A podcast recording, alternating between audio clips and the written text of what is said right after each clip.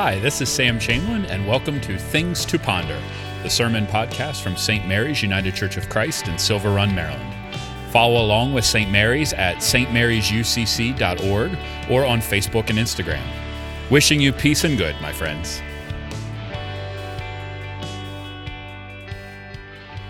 I love this reading from John because I can count on probably one hand, if you'll understand what I'm trying to say. Probably count on one hand the number of times that you're like, you're reading through the Bible and you read a story and you pause for a second. You're like, wait a second, like, what's actually going on in this story?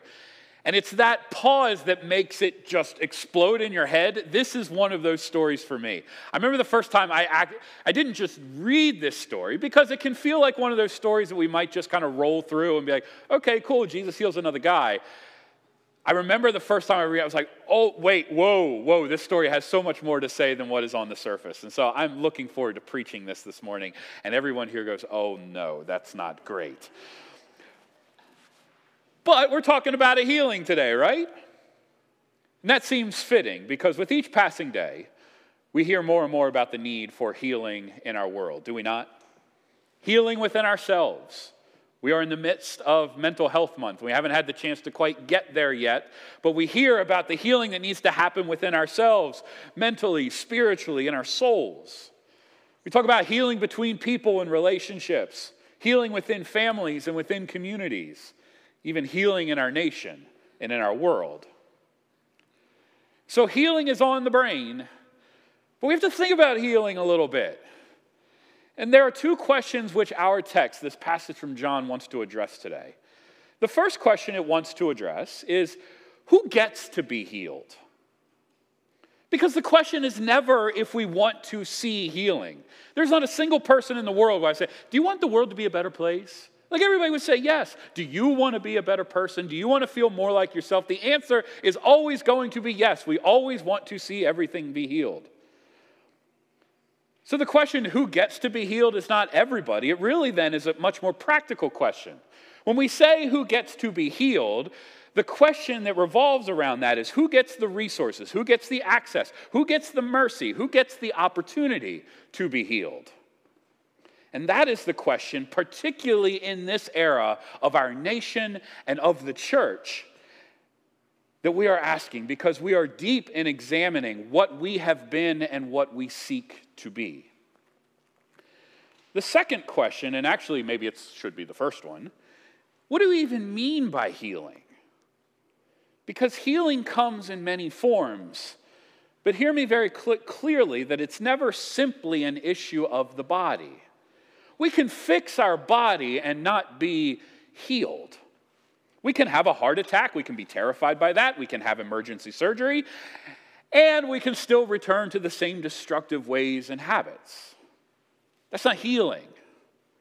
Healing, when we talk about it in the context of faith, in the context of a community that is committed to healing, healing is what God does to position us more fully to live, really live and if we are disciples of Jesus Christ, then we are more we are positioned more fully in healing to live as disciples of Jesus Christ.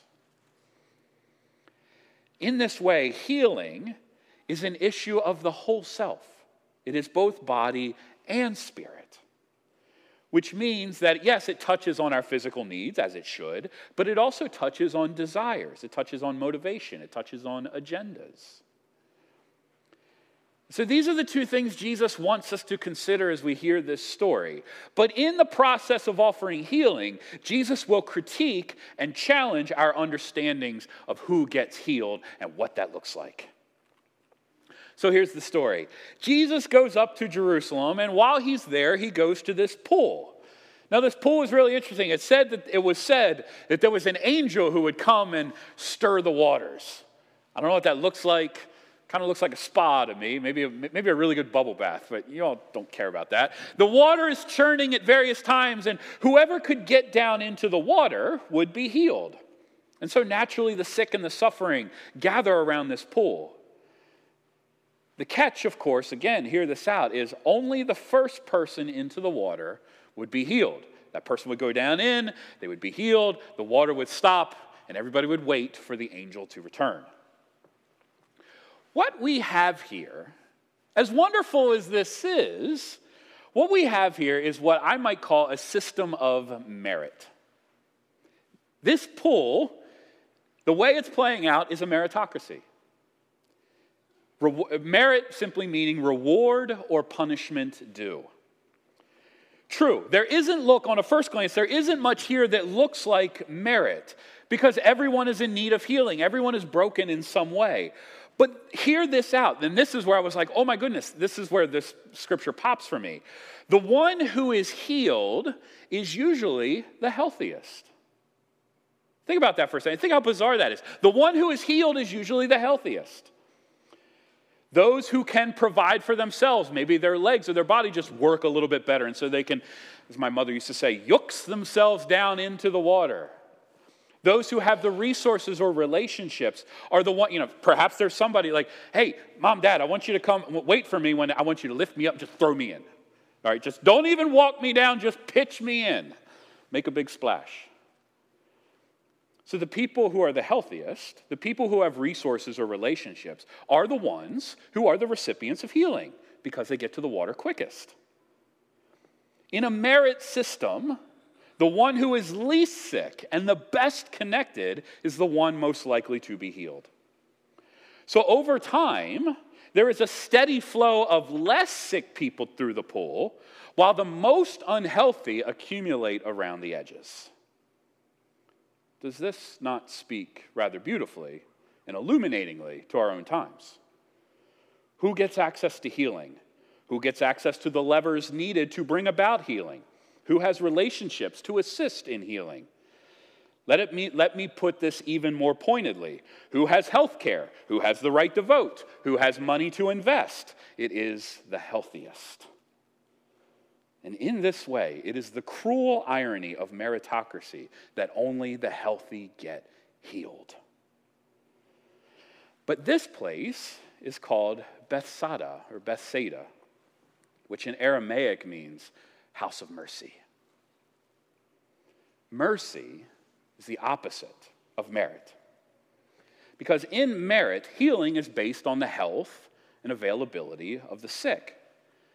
But mercy has nothing to do with the sickness of the person.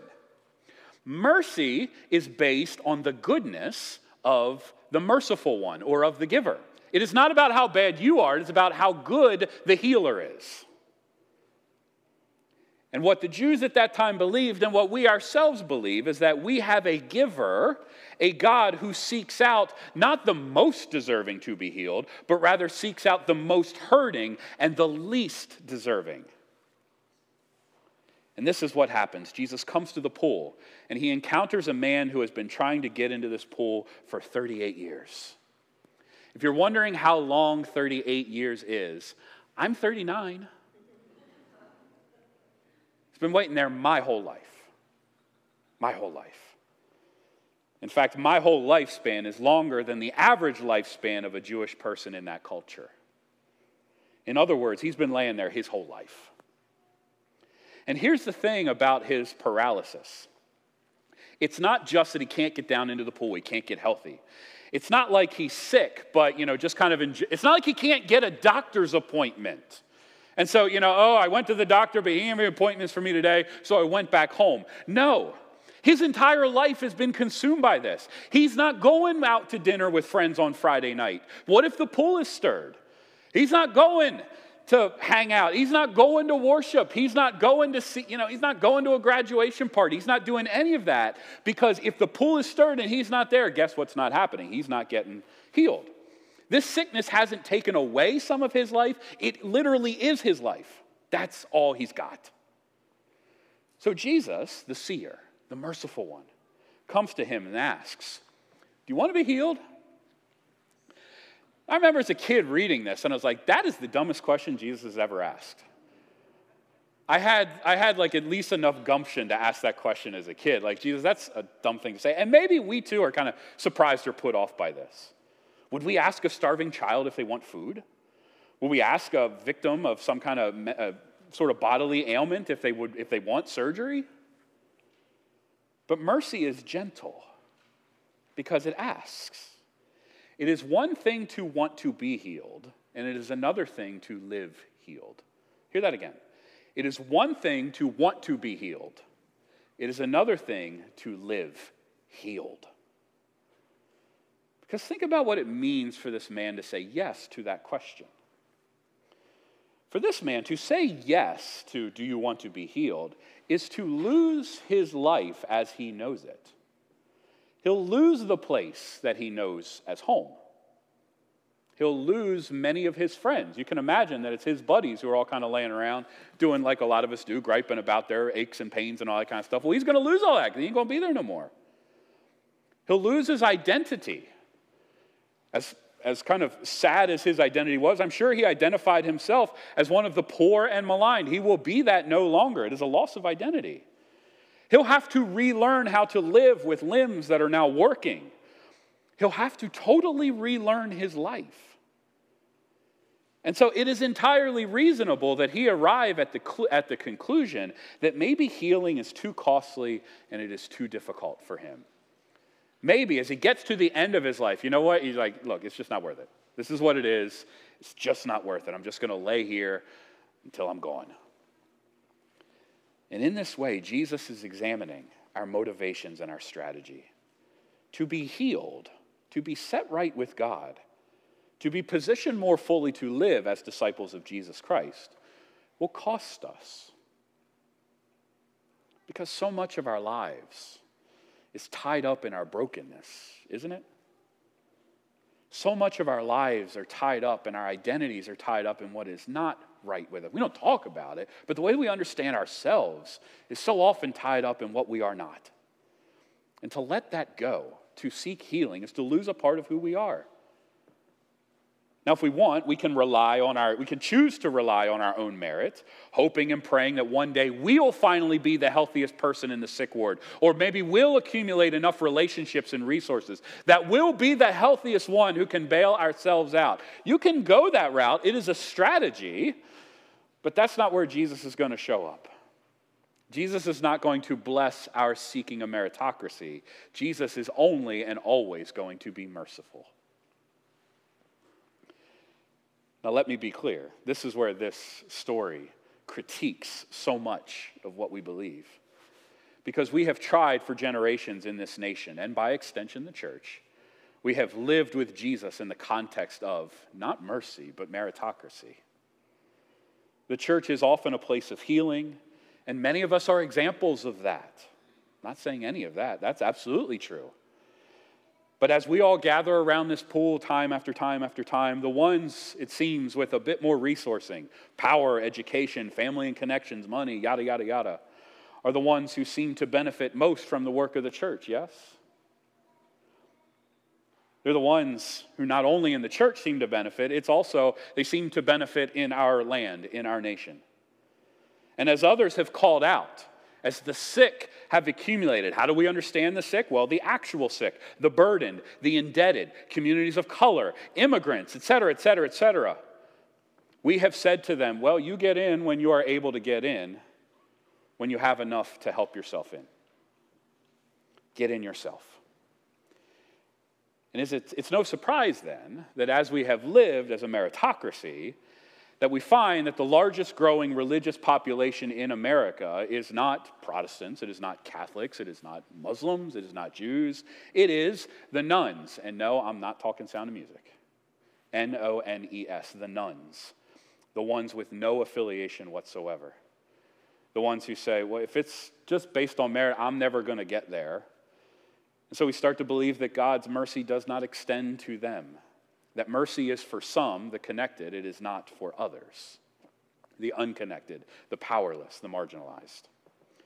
And in this way, friends, just as it did at this pool of Bethsaida, so it does in our world. Meritocracy leaves bodies in its wake. And we, the church, need to be healed of our tendency towards meritocracy if we are to do God's work in the world. What I believe, and what I believe this story of faith teaches us, is that Jesus is calling us to be people of healing, not by meritocracy, but by mercy. Not for the privileged, but for all. The Anglican bishop J.C. Ryle, who's a fiery preacher back in the late 1800s, He said it with such gusto. He said, Jesus is far more ready to save the person than that person is to be saved. Far more willing to do good than we are ready to receive it. Hear that again. Jesus is far more ready to save than we are to be saved. Jesus is far more willing to do good than we are to receive that good. Jesus wants to heal. But his question stands for us Do we want to be healed? Are we sure?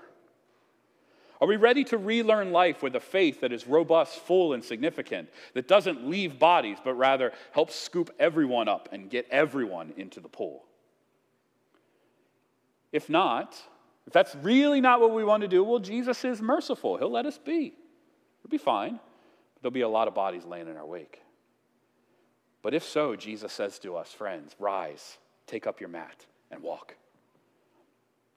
And it says, at once the man was healed and he took up his bed and he walked. For we who are done with merit, we who are sick and tired of trying to make it on our own, realizing we can't do that, we who are sick and tired of asking other people to make it on their own, knowing that there are challenges to that. For we who are done with merit, who are tired of our baggage, and who desire mercy, we can be transformed.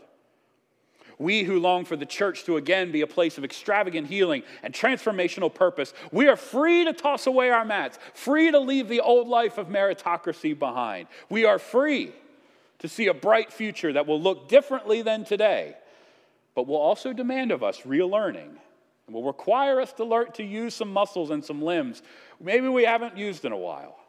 But, friends, we are called to walk into a future of purpose and joy and love. And so let us on this day understand what mercy is all about.